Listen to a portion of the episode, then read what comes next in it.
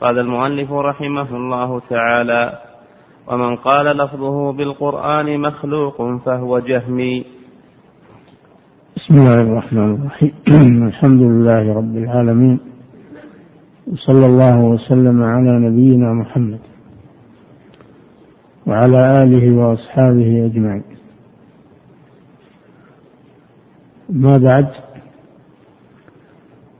فلا شك أن الله سبحانه وتعالى له أسماء وصفات تليق بجلاله سبحانه وتعالى.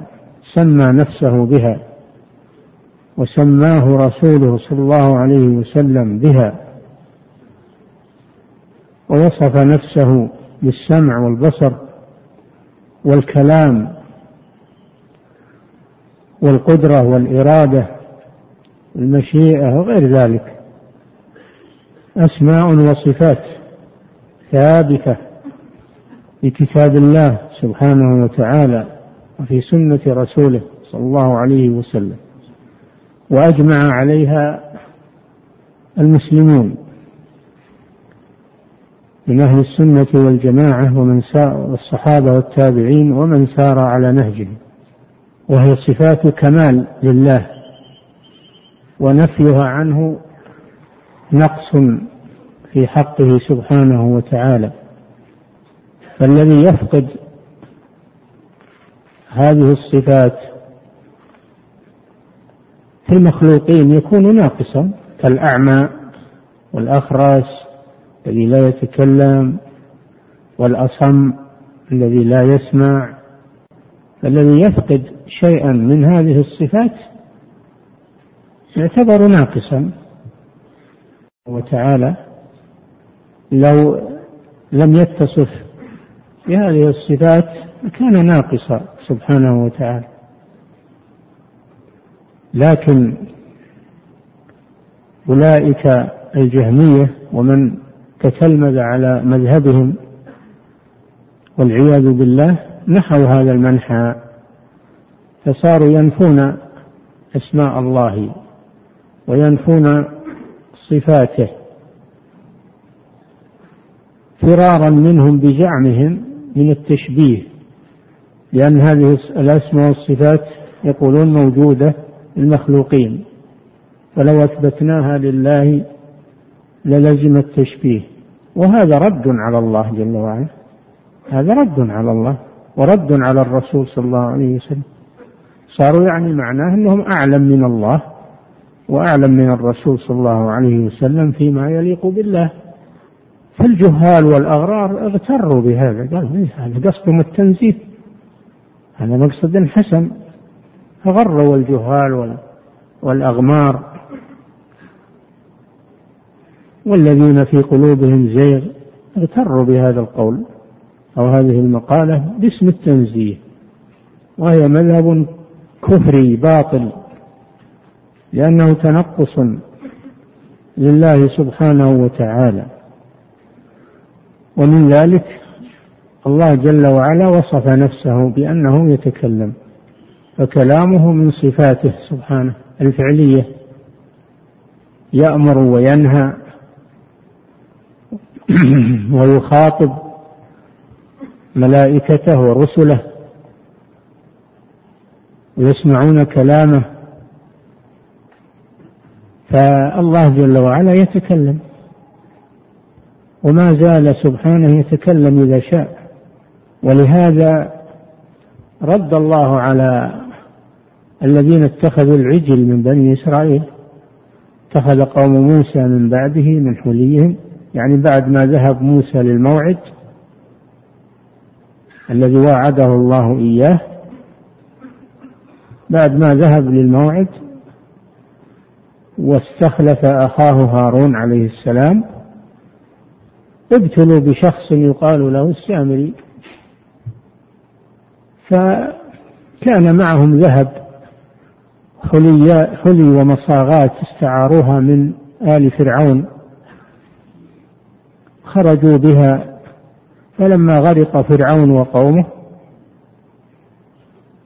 تحيروا ماذا يفعلون بهذه المصاغات وهذه الحلي الذي استعاروه.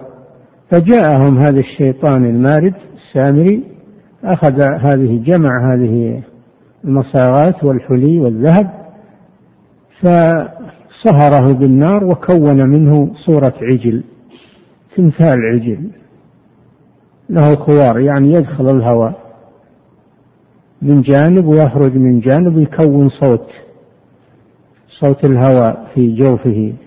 له خوار مثل خوار الثور فقال لهم هذا إلهكم وإله موسى. فنسي. موسى ذهب إلى إلى ربه الموعد وهو موجود معكم. نسي هذا. طعن طعن في موسى عليه السلام. إنه راح يبحث عن ربه وهو موجود. هذا إلهكم وإله موسى فنسي. فانخدعوا بذلك والعياذ بالله وعبدوا العجل. اتخذوه إلها. اتخذ قوم موسى من بعده من حليهم يعني الذي استعاروه من آل فرعون عجلا جسدا. تمثال يعني. لا روح فيه ولا حياة فيه جسد. عجلا جسدا له خوار. بسبب دخول الهواء. فيه من جانب وخروجها من جانب آخر يكون صوت كأنه صوت الثور له خوار. فقالوا هذا إلهكم وإله موسى فنسي. نهاهم هارون عليه السلام. قال يا قوم إنما فتنتم به وإن ربكم الرحمن فاتبعوني وأطيعوا أمري. قالوا لن نبرح عليه عاكفين حتى يرجع إلينا موسى. تمردوا على نبي الله هارون عليه السلام.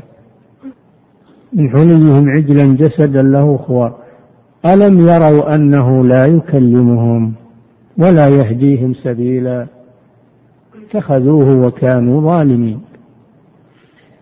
الشاهد في قوله لا يكلمهم. فدل على أن الإله لا بد أن يتكلم. لا بد أن يتكلم. ألم يروا أنه لا يكلمهم ولا يهديهم سبيلا. إذا ما الفائدة منه؟ الإله اللي ما يتكلم ولا يهدي السبيل ولا يتصرف في عباده ما الفائدة منه؟ ولا يكلم لا يكلمهم ولا يهديهم سبيلا. فدل على أن الذي لا يتكلم لا يصلح للإلهية. وفي سورة طه. في سورة طه ذكر هذا أيضا لا يرجع إليهم قولا ولا يملك لهم ضرا ولا نفعا. لا يرجع إليهم قولا. إذا خاطبوه ما يرد عليهم. هذا إله. لأنه جماد. لأنه جماد. فدل هذا على أن على أن الكلام صفة كمال في الرب سبحانه وتعالى وأن نفيه عنه نقص وكيف يأمر وكيف ينهى وكيف يدبر الكون وهو لا يتكلم. تعالى الله عن ذلك. وأثبت الله لنفسه الكلام في آيات كثيرة. منها قوله قل لو كان البحر مدادا لكلمات ربي لنفد البحر قبل أن تنفد كلمات ربي. كلمات الله التي يأمر بها وينهى ويدبر الكون منذ بدء الخلق إلى نهايته من يحصيها كلمات الله سبحانه وتعالى؟ ما تكتبها البحار ولا الأقلام كلها. ولو أن ما في الأرض من شجرة أقلام والبحر يمده من بعده سبعة أبخر ما نفدت كلمات الله. إن الله عزيز حكيم. فالذي لا يتكلم لا يصلح أن يكون إلها. والله جل وعلا قال لنبيه في سورة الفتح لما أن الأعراب قالوا للرسول طلبوا من الرسول صلى الله عليه وسلم إذا انطلقتم إلى مغانم لتأخذوها يعنون مغانم خيبر لأنهم تخلفوا عن غزوة آه، عن عن غزوة عن صلح الحديبية. إذا انطلقتم إلى مغانم لتأخذوها ذرونا نتبعكم. يوم جاء الطمع قالوا ذرونا نتبعكم. ويوم الخوف والجهاد وهم جبنا متأخرين لكن يوم جاء الطمع قالوا خلونا معكم. إذا انطلقتم إلى مغانم لتأخذوها ذرونا نتبعكم. يريدون أن يبدلوا كلام الله. قل لن تتبعونا. كذلكم قال الله من قبل. فسيقولون بل تحسدوننا. أن يبدلوا كلام الله. كذلكم قال الله من قبل في منعهم فلو خرجوا لخالفوا كلام الله سبحانه وتعالى. وفي سورة التوبة وإن أحد من المشركين استجارك فأجره حتى يسمع كلام الله. يسمع كلام الله. كلام الله ما هو؟ القرآن. كلام الله هو القرآن لأن الله تكلم به. والله جل وعلا كلم موسى وسمعه موسى وسمي موسى عليه السلام كلم الله خاصية له. فالله جل وعلا يتكلم كما يشاء ومتى شاء سبحانه وتعالى وهذا من صفات من صفاته الفعلية. وكلام الله كما يقول أهل السنة والجماعة قديم النوع حادث الآحاد. فالقرآن من آحاد كلام الله ومن أفراد كلام الله سبحانه وتعالى. فالقرآن من كلام الله. وليس كلام الله محصورا في القرآن بل القرآن من كلام الله سبحانه وتعالى.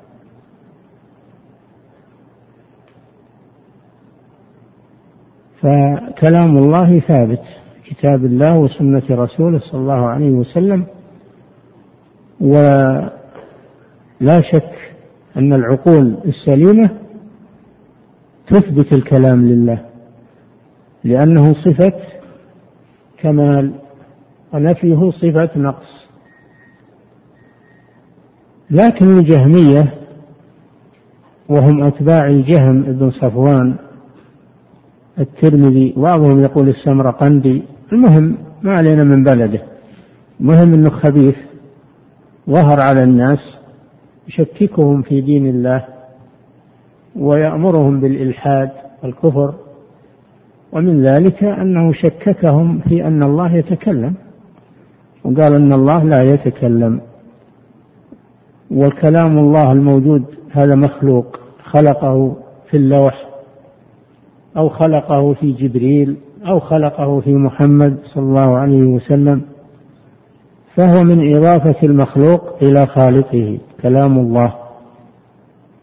من إضافة المخلوق إلى خالق مثل بيت الله ناقة الله هكذا يقول قبحه الله. يقول الله لا يتكلم وإضافة الكلام إليه إضافة مخلوق إلى خالقه. هذا مذهبه هذا من مذهبه له مذهب الجبر في القدر وله مذهب مذهب نفي الصفات الأسماء والصفات وله مذهب وله مذهب أيضا التكذيب بالسنة النبي صلى الله عليه وسلم والتكذيب بالقرآن أيضا. فهو ملحد خبيث ظهر بهذه الفرية. وهذا المذهب منحدر عن اليهود كما ذكر شيخ الإسلام ابن تيمية في مقدمة في مقدمة الحموية. منحدر عن اليهود. والجهم ليس هو الذي ابتدأ هذا المذهب. قبله الجعد بن درهم في في عهد الأمويين. الجعد بن درهم. هو الذي ابتدى هذه المقالة الشنيعة وأخذها عن لبيد بن الأعصم عن طالوت أخذها عن طالوت اليهودي وطالوت أخذها عن لبيد بن الأعصم اليهودي الذي سحر النبي صلى الله عليه وسلم. فهذه المقالة منحدرة من اليهود الذين يحرفون كلام الله عن, موضعه. من اليهود فلا يستغرب هذا المذهب الخبيث إذا عرف مصدره منتجه من اليهود. دسوه على المسلمين بواسطة هذا الرجل الخبيث الجعد بن درهم. قتله قتله أمير خراسان آه، قتله الأمير آه، نعم. الجاه قتله خالد القسري. قتل الجعد بن درهم خالد القسري يوم العيد كما ذكر ابن القيم. قال من أجل ذا ضحى بجعد خالد القسري يوم ذبائح القربان شكر الضحية كل صاحب سنة. لله درك من أخي قربان نزل من المنبر وذبحه. يوم العيد واعتبره ضحية يضحي بها تقرب بها إلى الله سبحانه وتعالى. لكن أخذها عنه الجعد بن درهم أخذها عنه الجهم بن صفوان فنسبت إليه لأنه هو الذي نشرها. ما هو اللي ابتدأها؟ نسبت إليه الجهمية لأنه هو الذي نشرها ودعا إليها فسميت باسمه الجهمية. ولهم مذهب خبيث.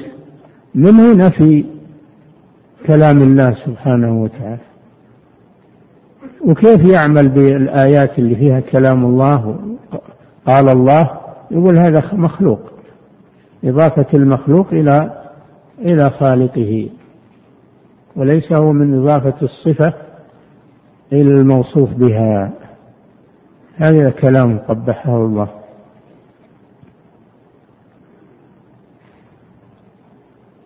أنكر عليهم أهل السنة إنكارا شديدا وغلظوا القول في ذلك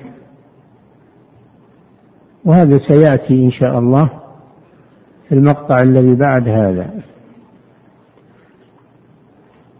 ولكن معنى الآن جزئية من هذا المذهب الخبيث جزئية من هذا المذهب وهو نفي الكلام عن الله. فالتلفظ بالقرآن هل يقال إن, إن لفظي بالقرآن مخلوق أو غير مخلوق؟ هذه دسوها على المسلمين أيضا. هل تقول إن لفظي بالقرآن مخلوق؟ إن قلت ذلك فأنت جهمي. أو تقول لفظي غير مخلوق؟ إن قلت هذا أيضا فأنت جهمي. إذا ما تقول؟ لابد من التفصيل. تقول لفظي بالقرآن إن كان المراد به الملفوظ به فهو كلام الله غير مخلوق. وإن أريد به التلفظ بالقرآن فالتلفظ مخلوق والصوت مخلوق. فلا بد من التفصيل. لا تقل لفظي بالقرآن مخلوق مطلقا ولا تقل غير مخلوق مطلقا. لا بد من التفصيل. لأن تقول إن أريد باللفظ الملفوظ به فهو كلام الله جل وعلا. وإن أريد باللفظ التلفظ التلفظ والصوت فهذا مخلوق. وما كان يجوز البحث في هذا لكن ألجأوا ألجأوا الناس إلى هذا. وإلا ما كان يجوز إن تدخل نقول اللفظ بالقرآن مخلوق أو غير مخلوق. لكن لما ذكروه وآثاروه لا بد من الرد عليهم. لا بد من الرد عليهم. هذا هو التفصيل الذي قال به الإمام أحمد والبخاري وجمع من المحققين. فإن قلت لفظي بالقرآن مخلوق فهذا قول الجهمية. وإن قلت لفظي غير مخلوق فهذا أيضا قول الجهمية. لأنهم يقولون أن العبد مجبر وكلامه هذا ما هو بكلامه هذا كلام الله. فأفعاله هي أفعال الله وهو مجبور عليها. وإن قلت أنا ما علي أنا ما أقول مخلوق ولا غير مخلوق فأنت أيضا منهم. لأنه لا بد من التفصيل. لا بد من التفصيل لا بد من بيان الحق. ما تقول أنا ما علي ولا أدخل في هذا لا بد لا بد من رد هذا الباطل. لو كان ما تكلم فيه من الأصل نعم فالدخول فيه لا يجوز لكن لما تكلم فيه ونشر فلا بد من التفصيل ورد الباطل على أهله وإحقاق الحق. لا بد من هذا. إذا لا تطلق الإثبات ولا النفي ولا ولا تتوقف بل لا بد من التفصيل. نعم. ومن قال لفظي بالقرآن مخلوق فهو جهمي. أي نعم لأن هذا يشمل اللفظ والملفوظ. نعم. ومن سكت ولم يقل مخلوق ولا غير مخلوق فهو جهمي. فهو جهمي أيضا لأنه ما يجوز له يتوقف بل لابد يبين الحق ويرد الباطل. نعم. ومن سكت ولم يقل مخلوق ولا غير مخلوق فهو جهمي. نعم. هكذا قال الإمام أحمد بن حنبل. نعم هذا قاله أحمد والبخاري وابن القيم وجمع من الأئمة. فصلوا هذا التفصيل. نعم. وقال رسول الله صلى الله عليه وسلم إنه من يعش منكم بعدي فسيرى اختلافا كثيرا. فإياكم ومحدثات الأمور فإنها ضلالة. وعليكم بسنتي وسنة الخلفاء الراشدين المهديين عضوا عليها بالنواجذ. هذا عندكم؟ في جميع النسخ؟ نعم هذا سبق. هذا سبق أن الرسول صلى الله عليه وسلم أمته سبق لما قرأناه. ستفترق أمته على ثلاث سبعين فرقة كلها في النار إلا واحدة. قالوا من هي يا رسول الله؟ قال من كان على ما أنا عليه وأصحابي. دل على أن من خرج عما كان عليه الرسول صلى الله عليه وسلم وأصحابه في الاعتقاد والعمل والآداب والأخلاق فإنه يكون في النار بحسب مخالفته. إما أن يكون في النار لكفره وإما أن يكون في النار لبدعته وإما أن يكون في النار لمعصيته لكن من كان لكفره هذا يخلد في النار. ومن كان في النار لبدعته أو معصيته التي لا تصل إلى حد الكفر فهذا عليه الوعيد وهو تحت المشيئة كما سبق. نعم. واعلم أنه إنما جاء هلاك الجهمية من أنهم فكروا في الرب عز وجل. السبب الذي جعل الجهمية ظلوا هذا الضلال أنهم تدخلوا في شأن ذات الرب في شأن ذات الرب صاروا يبحثون فيه ولا يجوز للمسلم أن يبحث في شأن ذات الرب بل عليه أن يؤمن بها وبأسمائه وأوصافه ولا يتدخل في الكيفية. الله جل وعلا لا يعلم لا يعلم آه، ذاته وكيفية أسمائه وصفاته إلا هو سبحانه. يعلم ما بين أيديهم وما خلفهم ولا يحيطون به علما. فلا أحد يحيط بالله عز وجل. هو أعلم بنفسه وبغيره. فنحن لا نتكلم في شأن الله إلا بما جاء جاء بالدليل من القرآن والسنة. ونتوقف عما لم يرد. الجهمية أنكروا القرآن والسنة وتدخلوا بعقولهم. تدخلوا بعقولهم في شأن الله سبحانه وتعالى. حتى قالوا إنه إنه لا داخل العالم ولا خارج العالم ولا فوق ولا تحت ولا يمنه ولا يسره إذا يكون معدوما. تعالى الله عما يقولون. قالوا ليس له سمع ولا بصر ولا ولا علم ولا إرادة ولا إذا يكون جماد لأن الجماد هو الذي يوصف بهذه الأشياء. يكون صنم مثل الأصنام. تعالى الله عن ذلك. نعم. واعلم أن أنه إنما جاء هلاك الجهمية من أنهم فكروا في الرب جل وعلا فأدخلوا لما وكيف وتركوا الأثر ووضعوا القياس. شأننا مع الله جل وعلا أن نقتصر على ما جاء في الكتاب والسنة. لا نتدخل بعقولنا وقياساتنا و أبدا هذا شأن الجهمية. نعم. وتركوا الأثر ووضعوا القياس وقاسوا الدين على رأيهم. نعم تبعوا القياس الباطل. قياس الباطل قاسوا الله بخلقه. فنفوا أسماءه وصفاته لأنها عندهم تقتضي التشبيه. ولم يعلموا أن أسماء الله وصفاته خاصة به سبحانه وأن أسماء المخلوقين وصفات المخلوقين خاصة بهم. ولا تشابه بين هذا وهذا. فكما أن لله ذاتا لا تشبه الذوات فكذلك له أسماء وصفات لا تشبه الأسماء والصفات المخلوقين. نعم. من أخذ هذا استراح وسار على الجادة الصحيحة. نعم. وقاسوا الدين على رأيهم فجاءوا بالكفر عيانا لا يخفى. نعم. كفروا بالله بسبب هذه المقالات الشنيعة في حق الله جل وعلا. نعم. فجاءوا بالكفر عيانا لا يخفى فكفروا وكفروا الخلق. نعم. كفروا الذين يصفون الله بأسمائه وصفاته يقولون هذا مشبه.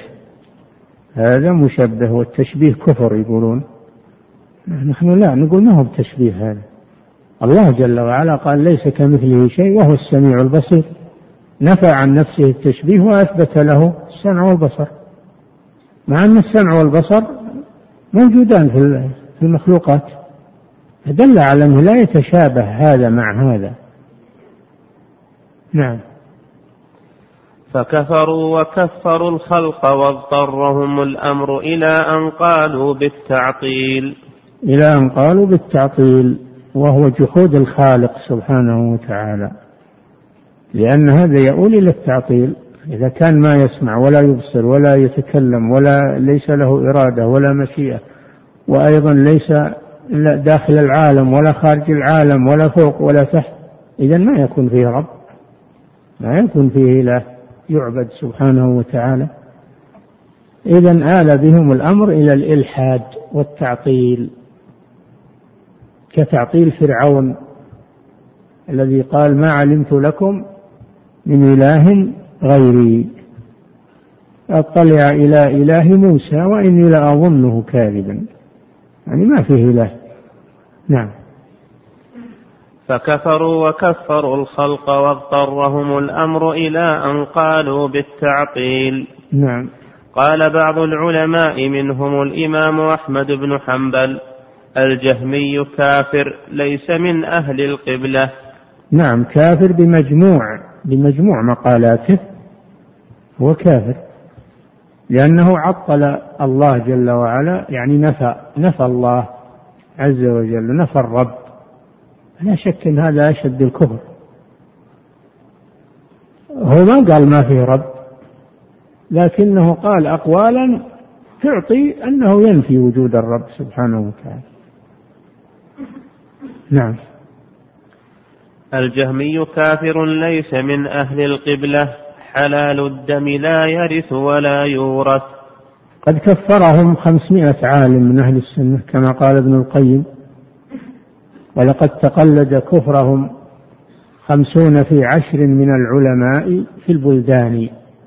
خمسمائة عالم من أهل السنة حكموا بكفر الجهمية. ومنهم الإمام أحمد بن حنبل.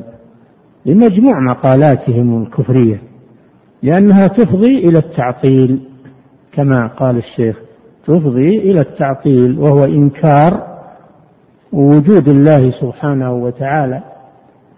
نعم. الجهمي كافر ليس من أهل القبلة. وقد رد عليهم الإمام أحمد رحمه الله في في كتابه الرد على الجهمية وهو مطبوع. مطبوع ومحقق ولله الحمد. رد عليهم غير واحد.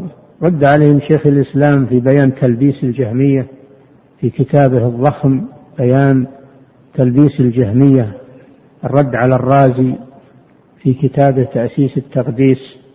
وقال رد عليه الشيخ بكتاب اسمه بيان تلبيس الجهمية. نعم.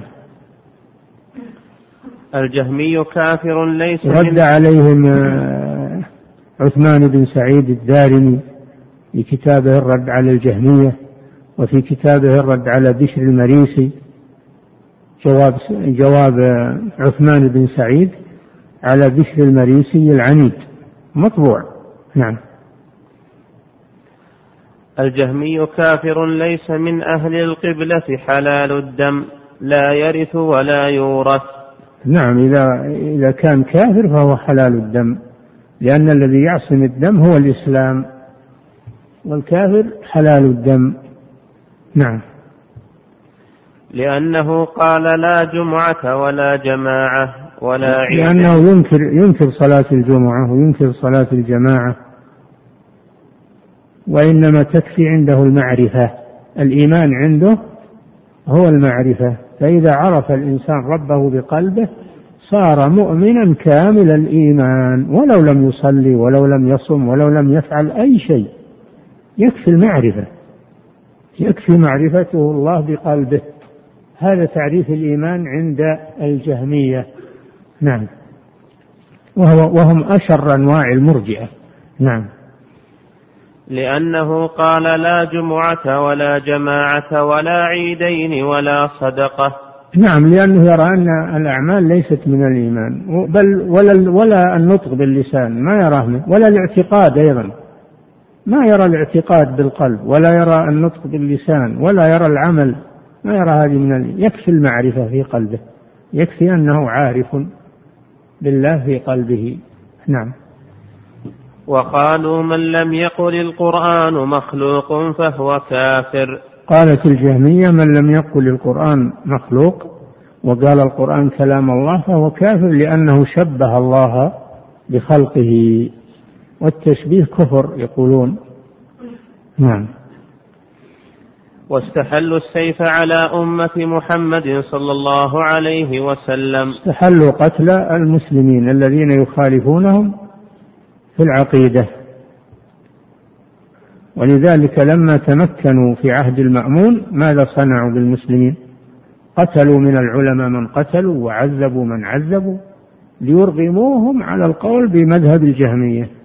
نعم. واستحلوا السيف على أمة محمد صلى الله عليه وسلم وخالفوا من كان قبلهم. خالفوا من كان قبلهم من المسلمين. من بداية الخلق إلى إلى إلى وجودهم لأن كل ولله الحمد المسلم كل المسلمين أتباع الأنبياء من قديم الزمان وهم على مذهب على المذهب بتوحيد الله وإثبات الأسماء والصفات لله عز وجل. كل المسلمين في مختلف القرون والعصور قبل الإسلام. نعم. وخالفوا من كان قبلهم وامتحنوا الناس بشيء لم يتكلم فيه رسول الله صلى الله عليه وسلم. امتحنوا الناس أرادوا أن يلزموا الناس بقولهم كما في عهد المأمون لما أجبر الناس على القول بخلق القرآن. امتنع الأئمة منهم الإمام أحمد فقتل من قتل منهم وعذب الإمام أحمد وغيره حتى حتى مات وهم في السجن. الإمام أحمد مات المأمون وهو في السجن. بل طلبه في آخر الأمر يذهب به إليه في المشرق من أجل أن يقتله. وذهبوا بالإمام أحمد محمولا وفي الطريق مات المأمون. مات المأمون. لكن ما, ما انتهت القضية. أعادوا الإمام أحمد في السجن في خلافة المعتصم وفي خلافة الواثق واستمر تعذيبه وضربه رضي الله عنه. نعم. وامتحنوا الناس بشيء لم يتكلم فيه رسول الله صلى الله عليه وسلم ولا أحد من أصحابه رضي الله عنهم. نعم. كلهم مجمعون على أن القرآن كلام الله ويقول لا القرآن مخلوق.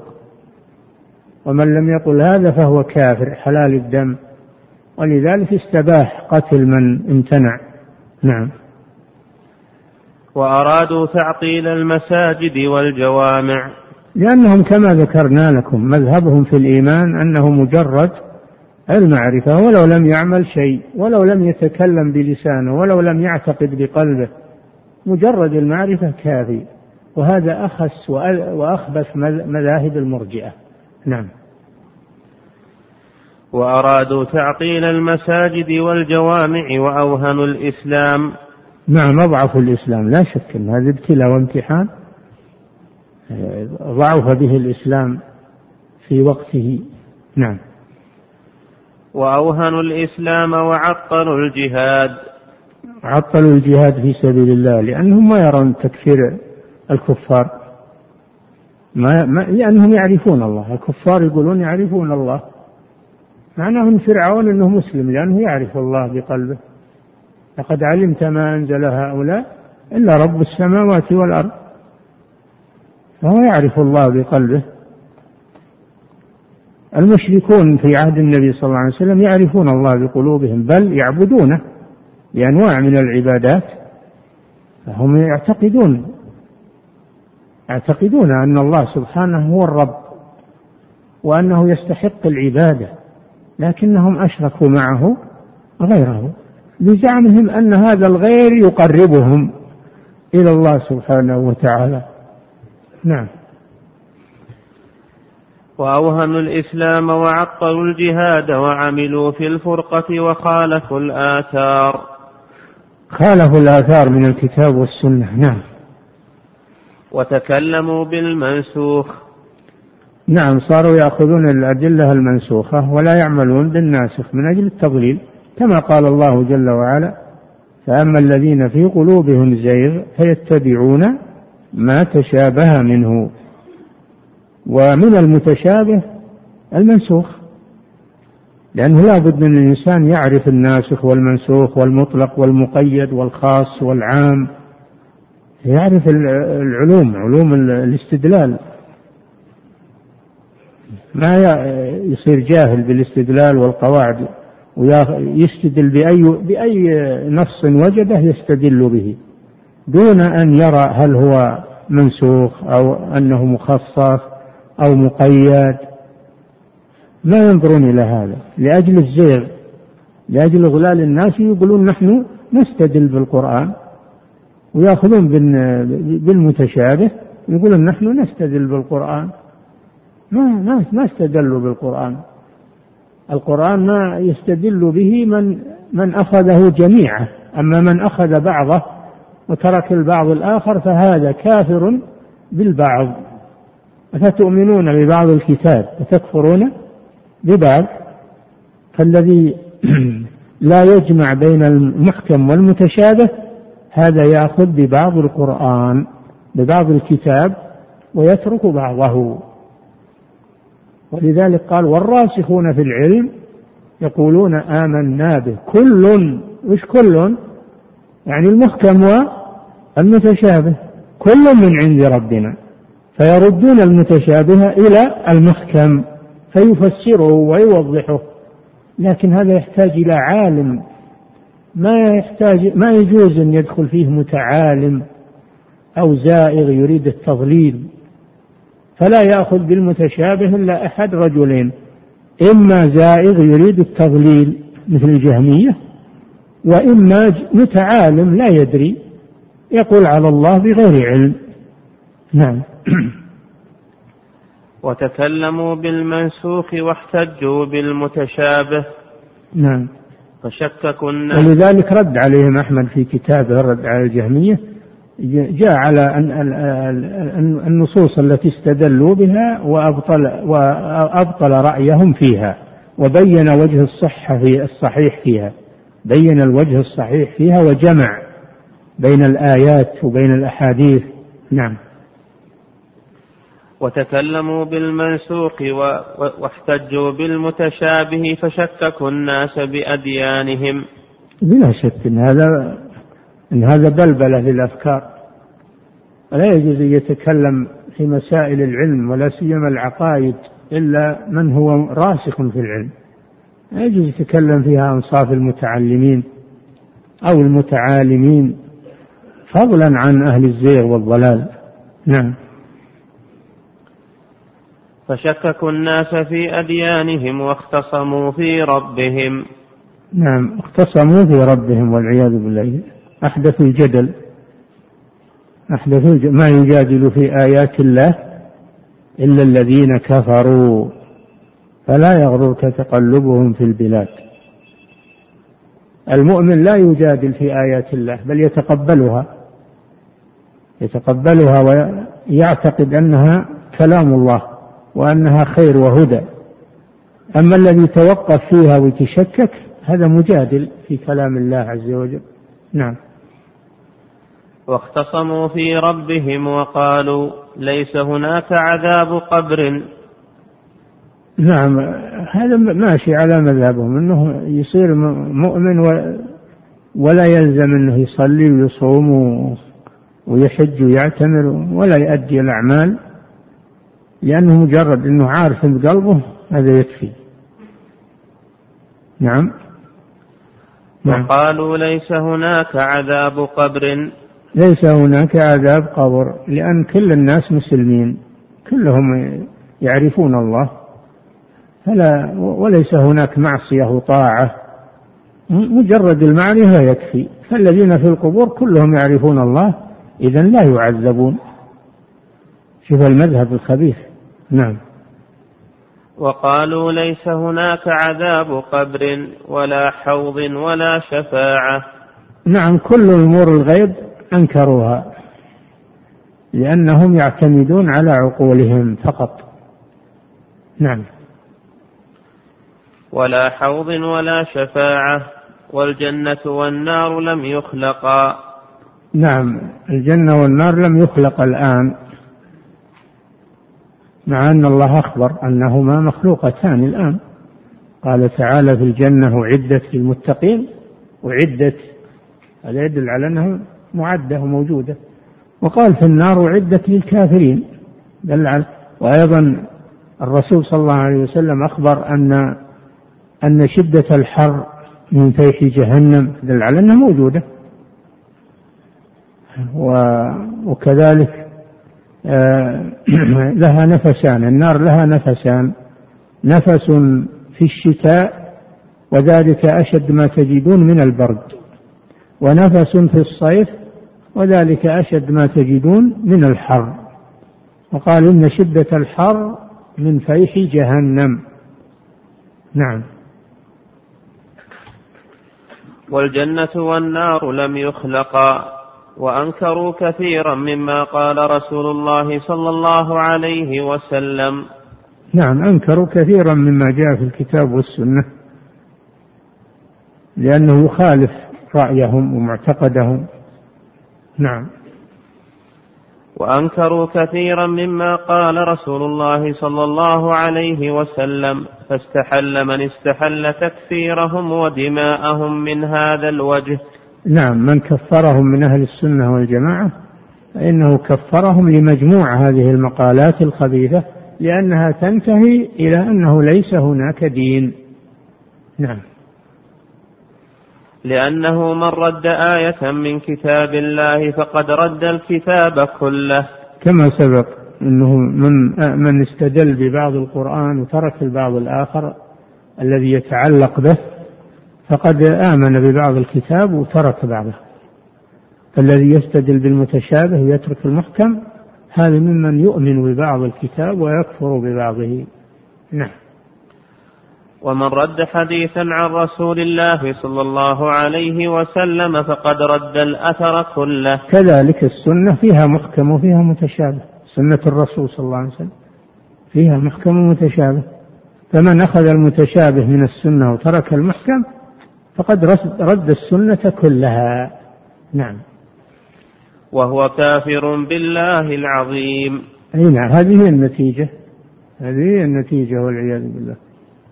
لأن الذي يؤمن بالله يقول آمنا به كل من عند ربنا. أما صاحب الزيغ فإنما يأخذ المتشابه لأنه يصلح له وأما المحكم هذا ما يصلح له يرد عليه ما يبيه ذلك. هذه طريقة أهل الأهوى دائما. ما هي خاصة بالجهمية لكن مصدرها من الجهمية.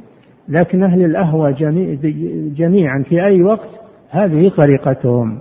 يأخذون من الأدلة ما يوافق رغبتهم ويتركون ما يخالف رغبتهم. نعم.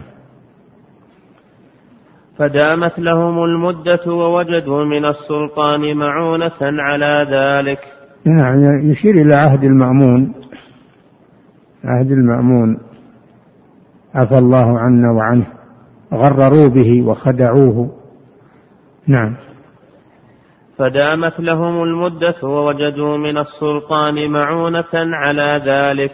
نعم. ووضعوا السيف والصوت على من دون ذلك. يعني تسلطوا في عهد المأمون على أهل السنة والجماعة. ابتلاء وامتحان. نعم. فدرس علم السنة والجماعة. وهذا هذه نتيجة البطانة الخبيثة.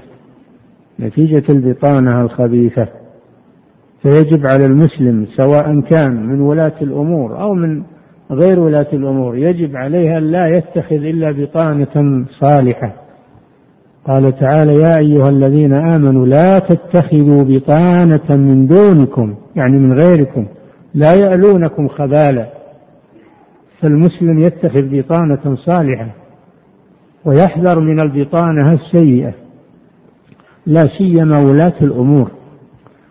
انظروا ماذا أحدثت البطانة السيئة للمأمون مع ذكائه وأصالته وأنه من بني هاشم وأنه مع هذا غرروا به بسبب البطانة السيئة. وانظروا ماذا فعل البطانة السيئة في آخر بني العباس ابن العلقمي والطوسي ماذا فعلوا بالخليفة العباسي؟ جروا عليه التتار من المشرق جابوهم وافتحوا لهم الطريق ويسروا لهم السبل حتى قضوا على على بغداد وعلى بلاد المسلمين. وقتلوا المقاتل العظيمة وحرقوا الكتب ووضعوها في في النهر في دجلة والفرات حتى تغيرت. يظنون إنهم قضوا على الإسلام لكن الإسلام بيد الله ما ما يقضى عليه. الإسلام دين الله ما يقضى عليه. يقيض الله له من يقوم به. نعم. فدرس علم السنة والجماعة درس يعني اندثر. الدروس يعني الاندثار. نعم. فدرس علم السنة والجماعة وأوهنوهما. أضعفوهما يعني. أضعفوا علم الكتاب والسنة وصار العلم عندهم علم الجدل وعلم الكلام وعلم المنطق. نعم. فصاروا مكتومين لإظهار البدع والكلام فيها. نعم. وتركوا السنة واشتغلوا بالبدع وإظهار البدع. نعم. والدعوة لها. نعم. فصاروا مكتومين لإظهار البدع والكلام فيها ولكثرتهم. نعم. فاتخذوا المجالس وأظهروا آراءهم ووضعوا فيها الكتب. نعم. استغلوا المجالس والمدارس والتجمعات فصاروا يظهرون آراءهم فيها وينشرونها. نعم. وهكذا أهل الشر. إذا مكن لهم إذا مكن لأهل الشر وأهل البدع والخرافات وأهل الإلحاد فإنهم لا يعلون جهدا من القضاء على الإسلام. نعم. فاتخذوا المجالس وأظهروا آراءهم ووضعوا فيها الكتب. يعني ألفوا فيها كتب كتب الجهمية والمعتزلة. نعم. وأطمعوا الناس وطلبوا لهم الرياسة. أقنعوا كثيرا من الناس الذين لم يتمكنوا من العلم. اقتنعوا برأيهم فاتبعوهم. لأن الفتن إذا جاءت قل من ينجو منها. لكن من الناس من يتأثر بها تأثرا كثيرا ومنهم من يتأثر تأثرا دون ذلك ومنهم من يسلم منها. ولكن بعد الابتلاء والامتحان. نعم. وأطمعوا الناس وطلبوا لهم الرياسة. فكان أي نعم. أقنعوا الناس بمذهبهم وأغروهم بالمال. هم تارة يجون بالتهديد والقتل والضرب والحبس وتارة يأتون بالترغيب بالمال والوظائف والمستقبل المشرق يقولون. حتى يغروا الناس على ترك دينهم. فالجاهل وصاحب الطمع يبيع دينه بدنياه والعياذ بالله. نعم. وأطمعوا الناس وطلبوا لهم الرياسة فكانت فتنة عظيمة لم ينج منها إلا من عصم الله. لم ينج منها إلا من تمسك بالكتاب والسنة وصبر. صبر على ما يصيبه مثل الإمام أحمد. أو قتل وهو متمسك بالكتاب والسنة. هذا نجا. نعم. أما اللي طاوعهم ومشى معهم هذا هلك معهم. نعم. فأدنى ما كان يصيب الرجل من مجالستهم أن يشك في دينه. يعني من الناس من انحرف عن دينه. ومنهم من لم ينحرف عن دينه لكنه تأثر. حصل عنده تشكك في بعض الأمور. لأن مجالستهم لا تأتي بخير. لا تقول أنا والله متمكن وأنا عارف ولا يضرن أبا أجتمع لهم واجلس معهم. ما أنت معصوم يا أخي. ابتعد عنهم. ابتعد عنهم. إلا إذا ابتليت بهم فإنك حينئذ تنصر الحق وتظهر الحق وتقمع الباطل. نعم. أما إذا حصلت لك العافية الرسول صلى الله عليه وسلم يقول لا تتمنوا لقاء العدو واسألوا الله العافية فإذا لقيتموهم فاصبروا. واعلموا أن الجنة تحت ظلال السيوف. نعم. فالإنسان إذا كان معافى منهم يبعد عنهم إذا كان أنه مبتلا بالجلوس معهم أو أرغم على الجلوس معهم ومناظرتهم فإنه لا بد أن يثبت على الحق ويقاوم ما معهم من الباطل. نعم. فأدنى ما كان يصيب الرجل من مجالستهم أن يشك في دينه أو يتابعهم أو يرى رأيهم على الحق. لا يسلم. إما يصيب شيء كثير وينحرف أو شيء من الانحراف أو على الأقل يصير عنده نوع تشكك في بعض الأمور. نعم. أو يرى رأيهم على الحق ولا يدري أنهم على حق أو على باطل فصار شاكا. لا سيما وإن عندهم حجج مزورة وعندهم بلاغة وفصاحة وقوة في الكلام فهم يحتاجون إلى عالم ثابت يقاومهم ويرد عليهم مثل الإمام أحمد مثل شيخ الإسلام ابن تيمية مثل الأئمة الذين قاموا في وجوههم. وكسروهم. نعم. فهلك الخلق حتى كان أيام جعفر الذي يقال له المتوكل فأبطأ الله به يعني استمر هذا الأمر في عهد المأمون وعهد المعتصم عهد أخيه المعتصم. وعهد الواثق ابن محمد ابن آه، هارون الرشيد. عمه المأمون عمه المأمون محمد ابن هارون الرشيد ابنه الواثق تولى بعد عمه المعتصم. واستمر المحنة في عهد المأمون وعهد المعتصم وعهد الواثق. فلما هلك الواثق بويع المتوكل أو بويع المتوكل أبو جعفر أو جعفر بن محمد المتوكل. فنصر السنة ورفع المحنة عن أهل العلم وجاء الفرج من الله سبحانه وتعالى فجزاه الله عن الإسلام والمسلمين خيرا وعزز الإمام أحمد وأكرمه. نعم. حتى كان أيام جعفر الذي يقال له المتوكل. متوكل على الله. هذا لقبه المتوكل على الله. أما اسمه فهو جعفر بن محمد ابن هارون الرشيد. نعم. حتى كان أيام جعفر الذي يقال له المتوكل فأطفأ الله به البدع وأظهر به الحق وأظهر به أهل السنة وقالت ألسنتهم مع قلتهم وكثرة أهل البدع. إلى يوم قالت ألسنة يعني أهل السنة يعني قووا على الكلام اشتدوا على بالكلام على أهل البدع. انعكس الأمر بل أول الألسنة لأهل البدع.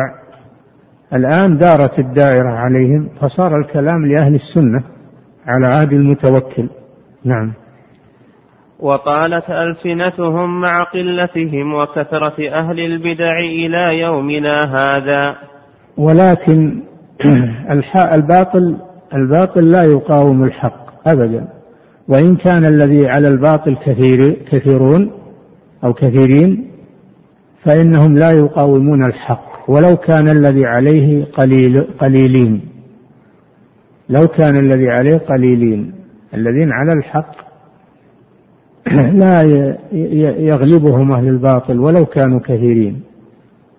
كم من فئة قليلة؟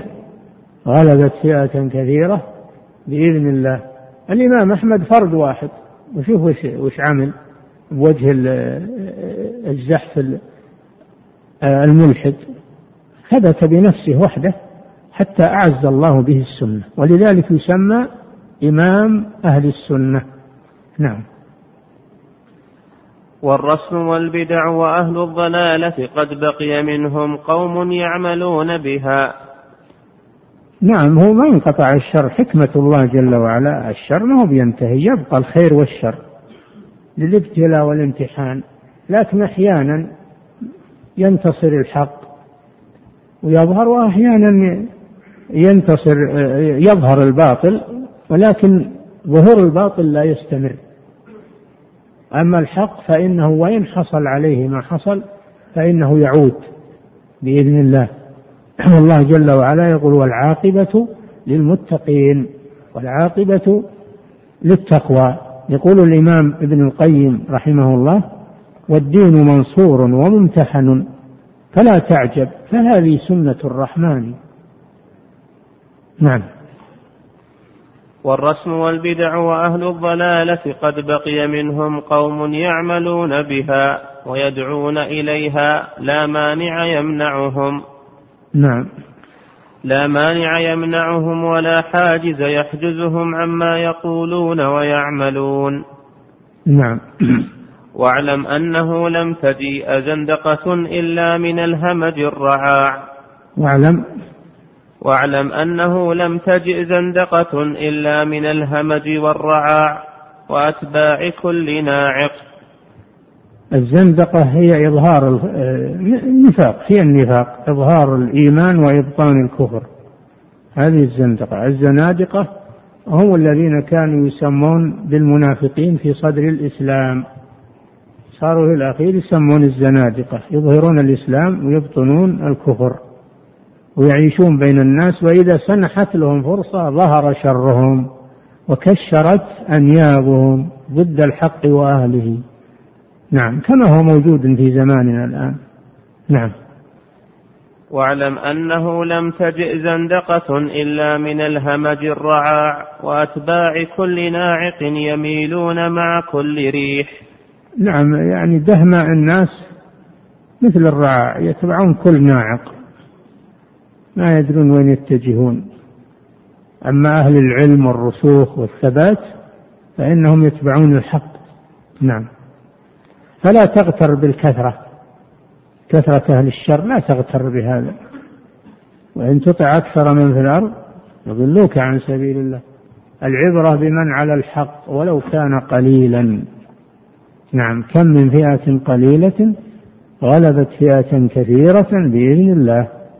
والله مع الصابرين. نعم. فمن كان هكذا فلا دين له. نعم الذي يتذبذب هذا ليس له دين هذا منافق. ترى؟ مذبذبين بين ذلك. لا إلى هؤلاء ولا إلى هؤلاء. ومن يضلل الله فلن تجد له سبيلا. فالمذبذب هذا ليس له دين. نعم. فمن كان هكذا فلا دين له. قال الله عز وجل فما اختلفوا إلا من بعد ما جاءهم العلم بغيا بينهم. هم لو اختلفوا عن جهل تهون المصيبة لكن اختلفوا والعلم موجود لأهوائهم لأنهم اتبعوا أهواءهم فاختلفوا. ولو اتبع الحق اتبعوا الحق لاتفقوا واجتمعوا اعتصموا بحبل الله جميعا ولا تفرقوا. ف... فإذا كان مخالفة الحق عن جهل فهذه يرجى أنها تزول. أما إذا كانت عن علم هذا صعب زوالها. لأن ما ترك الحق لأنه يجهل إنما تركه لهواه. والله جل وعلا يقول ومن أضل ممن اتبع هواه بغير هدى من الله لا أحد أضل منه. أشد ضلال. نعم. قال الله عز وجل فما اختلفوا إلا من بعد ما جاءهم العلم بغيا بينهم. يعني بني إسرائيل ما اختلفوا عن جهل وإنما اختلفوا عن هوى. نعم. وكذلك من شابههم من هذه الأمة. نعم. وهم علماء السوء أصحاب الطمع. في كل زمان. نعم. واعلم أنه لا يزال الناس في عصابة من أهل الحق والسنة. يكفي. نقف عندها أحسن الله إليك.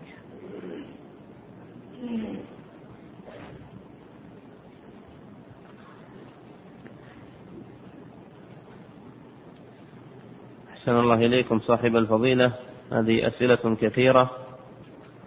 أعرض على فضيلتكم ما تيسر منها. هذا السائل يقول بعضهم يقول يا صاحب الفضيلة لا تجعلوا مسألة كلام الله فاصلا بينكم وبين المسلمين. وما فعله الإمام أحمد هو مبالغة فما الرد على أمثال هؤلاء؟ لا يعتبر رأيهم ولا كلامهم هؤلاء لأنهم إما أهل ضلال وإما أهل جهل. أو متأثرين بأهل الضلال فلا عبرة بكلامهم؟ هذا هذيان نعم. أحسن الله إليكم صاحب الفضيلة وهذا السائل يقول هل تنصحوننا يا شيخنا بحفظ النونية كاملة أو جزء منها؟ يا أخوان أنا قلت لكم كم مرة؟ ما هو المقصود الحفظ فقط المقصود المقصود القراءة على أهل العلم. تحفظ وتقرأ على العالم ويشرح لك. هذا المقصود. تجمع بين الحفظ والفهم. ما هو بفهمك أنت؟ تتلقى هذا عن العالم. اللي يوضح لك هذه الأشياء. فإذا تيسر لك عالم تحفظ عليه النونية أو غيرها هذا شيء طيب. أما مجرد حفظ فقط من غير فهم تلقي عن أهل العلم هذا ما يفيدك شيء. هذا تعب بلا فائدة. نعم. النونية مطبوعة الحمد لله ومشكلة أيضا. إذا حفظتها أنت من غير فهم الكتاب أحسن منك. نعم. أحسن الله إليكم صاحب الفضيلة. وهذا السائل يقول هل هذا القول ثابت عن السلف؟ الكلام كلام الباري والصوت صوت القارئ. هذا صح نعم. الكلام كلام الباري والصوت الذي يؤدى به هو كلام القارئ. هذا معنى قول أهل السنة والجماعة. الملفوظ به كلام الله واللفظ هذا فعل المخلوق. نعم. أحسن الله إليكم صاحب الفضيلة وهذا السائل يقول ما صحة من قال إن البخاري رحمه الله اختار السكوت في مسألة القول بخلق القرآن؟ هذا كذب. البخاري امتحن في هذا. لما قال مقالة الإمام أحمد امتحنوه. بعض أهل وقته وهجروه حصل عليه ما حصل. كما هو معروف في تاريخه وسيرته رحمه الله. نعم. أحسن الله إليكم صاحب الفضيلة وهذا السائل يقول قرأت في بعض التفاسير قول المفسر إن القرآن ظاهرة إن القرآن ظاهرة كونية كالأرض والسماوات. فما حكم هذا القول؟ أهو قول الجهمية؟ نعم هو نفس قول الجهمية. هذا يدل على أنه أنه يرى أن القرآن مخلوق وأنه ظاهرة كونية مثل السماوات والأرض. هذا قول الجهمية تماما. نعم. لكن قد يكون قائله جاهلا لا يدري. قد يكون إنه جاهل ما يدري إن هذا قول الجهمية. نعم. أحسن الله إليكم صاحب الفضيلة. هذا السائل يقول هل الصوفية أخذوا عقيدتهم من الجهمية؟ لا الصوفية أخذوا عقيدتهم عن الأصل أن التصوف معناه الاجتهاد في العبادة. الاجتهاد في العبادة والتشدد في العبادة هذا مبداها. ثم تطورت ودخل فيها ملاحدة حتى آلت إلى وحدة الوجود. والسبب في هذا الجهل أنهم جهال. نعم. أحسن الله إليكم صاحب الفضيلة وهذا السائل يقول هل المرجئة داخلة تحت الجهمية؟ لأن الصوفية كما تعلمون ما يرون طلب العلم. يقولون لا تعلموا لأن العلم يشغلكم عن العب طلب العلم يشغلكم عن العبادة وعن ذكر الله. تفرغوا للعبادة والذكر ويبي يجيكم العلم آه، من الله جل وعلا إلهام من الله. يقول لهم الشيطان كذا يزهدون بطلب العلم. فلذلك وقعوا فيما وقعوا فيه. نعم. أحسن الله إليكم صاحب الفضيلة وهذا السائل يقول هل المرجئة داخلة تحت الجهمية؟ الجهمية من فرق المرجئة لكنها أشدها.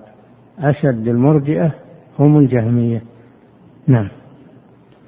أحسن الله إليكم صاحب الفضيلة وهذا سائل يقول ما المقصود بقولكم مرجئة العصر؟ ومن هم وما هي أوصافهم؟ يا أخي جاوبت على هذا في في درس سابق وقلت أنت تعرفهم تدري منهم لكن تبين تتكلم بشيء ثم تروح تنقله تقول قال لا. نعم. أحسن الله إليكم صاحب الفضيلة وهذا السائل يقول يقول بعض الناس إن مذهب الجهمية الآن قد انقرض. نعم. يقول بعض الناس إن مذهب الجهمية الآن قد انقرض نعم. ولا يوجد في هذا العصر منهم أحد فهل هذا القول صحيح؟ وش يدريه أن الجهمية انقرضوا؟ هو يعرف الجهمية ويعرف مذهبهم حتى يعرف أنهم انقرضوا. الجهمية موجودون وكتبهم موجودة وأتباعهم موجودون. نعم. أحسن الله إليكم صاحب الفضيلة وهذا السائل يقول من له الحق يا صاحب الفضيلة في تفسيق الناس وتكفيرهم؟ هذا عند أهل العلم وأهل البصيرة الذين يعرفون من ينطبق عليه الكفر ومن ينطبق عليه الفسق ومن تنطبق عليه البدعة. هذا من اختصاص أهل العلم. نعم. أحسن الله إليكم صاحب الفضيلة وهذا سائل يقول هل صفة الكلام لله صفة ذاتية أو فعلية؟ أو هي ذاتية فعلية؟ ما هذا التكلف؟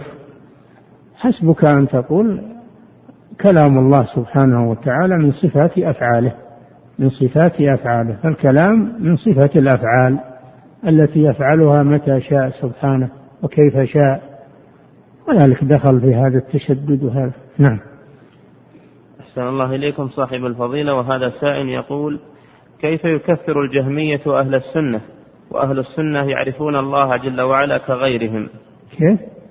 يقول هذا السائل كيف يكفر الجهمية أهل السنة؟ أهل. كيف يكفر الجهمية الجهمية أهل السنة؟ لا لا العكس. نعم. كذا. طيب اقرا على كيف يكفر الجهمية أهل السنة وأهل السنة يعرفون الله كغيرهم؟ إيش الكلام هذا؟ الظاهر أنه العكس. كيف يكفر الجهمية أهل السنة مع أن الجهمية يعرفون الله؟ نقول ما هو بالمقصود مجرد المعرفة؟ إبليس يعرف الله. قال ربي بما أغويتني. إبليس يعرف الله. فرعون يعرف الله. ما يكفي المعرفة. نعم. الإيمان قول باللسان واعتقاد بالقلب وعمل بالجوارح يزيد بالطاعة وينقص بالمعصية. هذا هو الإيمان. نعم. أحسن الله إليكم صاحب الفضيلة. وهذا السائل يقول قلتم بأن الجهمية كفروا بمجموع هذه الأمور التي اعتقدوها. فهل نفهم من هذا يا صاحب الفضيلة أنه لا يكفر منهم إلا من اجتمعت فيه هذه الأمور؟ نعم وما ي... إذا كان فيه بعضها ما يقال جهم يقال فيه تجهم. فيه شيء من الج... من التجهم والجهمية. فإن كان هذا الذي يقول به يكفره يكفره. ولو كان بعض مثل القول بخلق القرآن هذا كفر. ف يعني مقالات الجهمية منها ما هو كفر صريح ومنها ما هو دون ذلك. فليس كل من كان فيه شيء من مذهب الجهمية يكون كافرا. إلا إذا كان هذا الذي عنده يقتضي الكفر فإنه يكفر. لكن من اجتمعت فيه مقالات الجهمية هذا لا شك في كفره نعم. أحسن الله إليكم صاحب الفضيلة. هذا السائل يقول هل من يرد حديث افترقت اليهود على إحدى وسبعين فرقة؟ الحديث. ويحاول تضعيفه والتشكيك في صحته. هل فيه شبهة من الجهمية وأهل الأهواء؟ هذا قد يكون جاهل ومتعالم ويريد أنه يتكلم في أحاديث الرسول وهو لا يحسن ولا يتقن هذا. فهذا لا يجوز له أن يدخل في هذا الأمر يصحح ويضعف ويحسن بالأحاديث وهو ليس عنده أهلية لهذا الأمر. حديث الافتراق هذا مروي من عدة طرق تقتضي بمجموعها صحة هذا الحديث ومتابعاتها. نعم. أحسن الله إليكم صاحب الفضيلة وهذا السائل يقول هل المعتزلة جهمية في الأسماء والصفات خوارج في الإيمان والإمامة قدرية في القدر؟ بحسب ما عندهم بحسب ما عندهم. عندهم تجهم وعندهم آه، قدر وعندهم حسب ما عندهم. وهم تلاميذ الجامية المعتزلة تلاميذ الجامية كذلك الأشاعرة والماتريدية عندهم من مذهب الجهمية مقل ومستكثر لكن الأصل في الضلال هو مذهب الجهمية. تفرعت عنه هذه الأشياء. نعم. أحسن الله إليكم صاحب الفضيلة. هذا السائل يقول ما معنى الرسم في قول المؤلف؟ والرسم وأعلام الضلالة قد بقي منهم قوم يعملون بها. الرسوم يعني الآثار. الرسوم معناها الآثار. وفي الحديث يأتي على الناس زمان لا يبقى من الإسلام إلا اسمه ولا من القرآن إلا رسمه يعني كتابته كتابته في المصاحف ولا يعمل به. نعم. والرسوم هي العادات. الرسوم عندهم معناها العادات والتقاليد. نعم. أحسن الله إليكم صاحب الفضيلة وهذا سائل يقول ما هو الإيمان عند الجهمية؟ وما مذهبهم في الإمام في الصلاة؟ سبحان الله. أنا ما كررت هذا قلت مذهبهم في الإيمان إنه المعرفة فقط. معرفة في القلب ولو لم يعمل شيئا ولو لم يتكلم ولم ينطق بالشهادتين يعتبر مؤمن عندهم لأنه يعرف بقلبه. نعم. أحسن الله إليكم صاحب الفضيلة. وهذا السائل يقول ما معنى قول السلف رحمهم الله من تتبع الرخص فقد تزندق هل يعني هذا أنه يكون منافق؟ لأنه يتبع هواه. إي نعم أشد من المنافق لأنه يخرج من الدين يبي يأخذ بكل رخصة. قال بها عالم وزله قال بها عالم ويترك الصحيح. ما شك إنه يصير زنديق. نعم. أحسن الله إليكم صاحب الفضيلة وهذا السائل يقول يحصل أثناء الدروس فوائد عظيمة أسمعها منكم صاحب الفضيلة وهي غير معروفة عند بعض الناس فأقوم في بعض الاجتماعات بنقلها عنكم. مثل رؤية الله في المنام لمن تأهل لذلك بالإيمان ومثل قول اللهم صل على محمد وعلى آل محمد أنها تجزئ عن الصلاة الإبراهيمية في التشهد الأخير. فهل في هذا بأس؟ أنا ما قلت أن الصلاة اللهم صل على محمد وآل محمد تجزي عن الصلاة الإبراهيمية. هذه علمها الرسول صلى الله عليه وسلم لأصحابه فلا بد منها. لا بد منها. نعم. ف وأما أنك تقول عني أنه قال كذا وأنا ما أسمح بهذا. إذا أردت أنك لا أعطهم أعطهم الشريط كاملا يسمعونه كامل من صوتي. أما إن كنت تنقل لهم من كلامي فأنا ما أسمح بهذا لأنك قد تخطي في النقل أو تنقص من النقل شيء. فإذا كن عندك اكتساب وتريد نفع الناس وزع الأشرطة يا أخي بكاملها نعم. أحسن الله إليكم صاحب الفضيلة وهذا سائل يقول نرجو منكم يا شيخنا توجيه نصيحة لطلاب العلم المبتدئين بأن يتركوا الرد على المخالف لأهل العلم والتفرغ للعلم الشرعي حتى يتبين لهم الحق من الباطل. هذا أنا نعم قلته وكررته. ما يرد على أهل المخالفات إلا أهل العلم يعني هم اللي يعرفون الصحيح من من السقيم ويعرفون آه، كيف يردون والطريقة التي يردون بها. ما يرد إلا أهل العلم. أما طلبة العلم المبتدئين فعليهم أنهم يبلغون أهل العلم عن ما يلاحظون يبلغون أهل العلم وينظرون فيه هل يستحق الرد أو لا؟ يستحق الرد. أما هم لا يردونه ما بعد تمكنوا من العلم. عليهم أن يقبلوا على طلب العلم أولا لكن إذا استنكروا شيئا يرفعونه لأهل العلم. نعم. أحسن الله إليكم صاحب الفضيلة وهذا سائل يقول بعض الناس يجالسون أهل البدع والأحزاب والجماعات المخالفة ويستمر معهم السنين الطوال وإذا قيل لهم لا تجالسوهم قال هذا من باب الدعوة لكي أرجعهم إلى الحق فما حكم هذا العمل؟ أول شيء الحكم بأنهم مبتدعة يحتاج إلى علماء لأن بعض الإخوان يبدع الناس وهو ما عنده معرفة. كل من خاله قال أنت مبتدع. فإذا ثبت أنهم مبتدعة فإن كان في فإن كان عندك علم أنت عندك علم وكان في جلوسك معهم مصلحة لأجل أن تدعوهم إلى الله. بشرطين. أولا يكون عندك علم. ثانيا أن ترى أن أنه لك تأثير عليهم فأنت تجلس معهم. هذا من الدعوة إلى الله.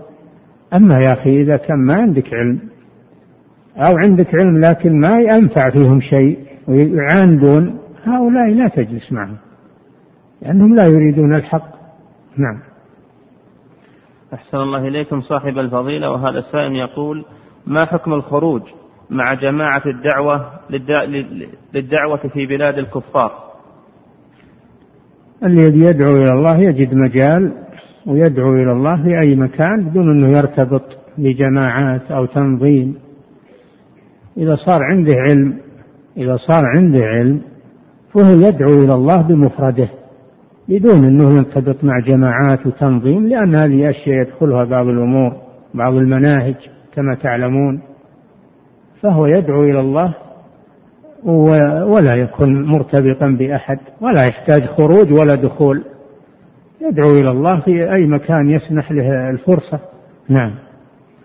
أحسن الله إليكم صاحب الفضيلة. وهذا سائل يقول نسمع ونقرأ في هذه الأيام الكثير مما يدعون إلى ما يسمى إلى حقوق المرأة ويدعون إلى الاختلاط في الأسواق وقيادة السيارة وفي الملاعب الرياضية وغيرها. السؤال يا صاحب الفضيلة ما واجبنا تجاه ذلك؟ نحن الغيورين على نحن الغيورون على الدين.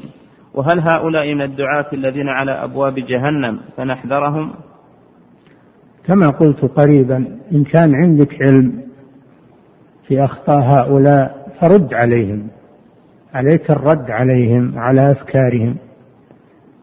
في خطب الجمع في المحاضرات في المقالات اللي تكتب وتنشر في المؤلفات إذا كان عندك استطاعة أما إذا كان ما عندك علم فعليك أن تبلغ أهل العلم عما يقولون وما يلاحظ عليهم. نعم. أحسن الله إليكم صاحب الفضيلة. هذا السائل يقول في قول المؤلف رحمه الله عن الجهمية وعطروا الجهاد وفي هذا الزمان أهانوا القرآن وأهانوا الرسول صلى الله عليه وسلم واحتلوا بيت المقدس وبعض بلاد المسلمين. فهل فعلهم هذا يوجب إعلان الجهاد عليهم من قبل حكام المسلمين؟ الجهاد لا يكون إلا بشرطين. أولا الجهاد الطلب يعني. أولا أن أن يكون تحت راية من ولي الأمر. من ولي الأمر. الأمر الثاني أن أن يكون بالمسلمين استطاعة. أن يكون بالمسلمين استطاعة للقتال. لابد من هذين الأمرين. أن يكون هناك استطاعة بقتالهم الأمر الثاني أن يكون هذا بأمر ولي أمر المسلمين تحت راية. تحت راية يعقدها الإمام للجهاد في سبيل الله. نعم. أحسن الله إليكم. انتهى. الله تعالى أعلم وصلى الله وسلم على نبينا محمد وعلى آله وصحبه. الله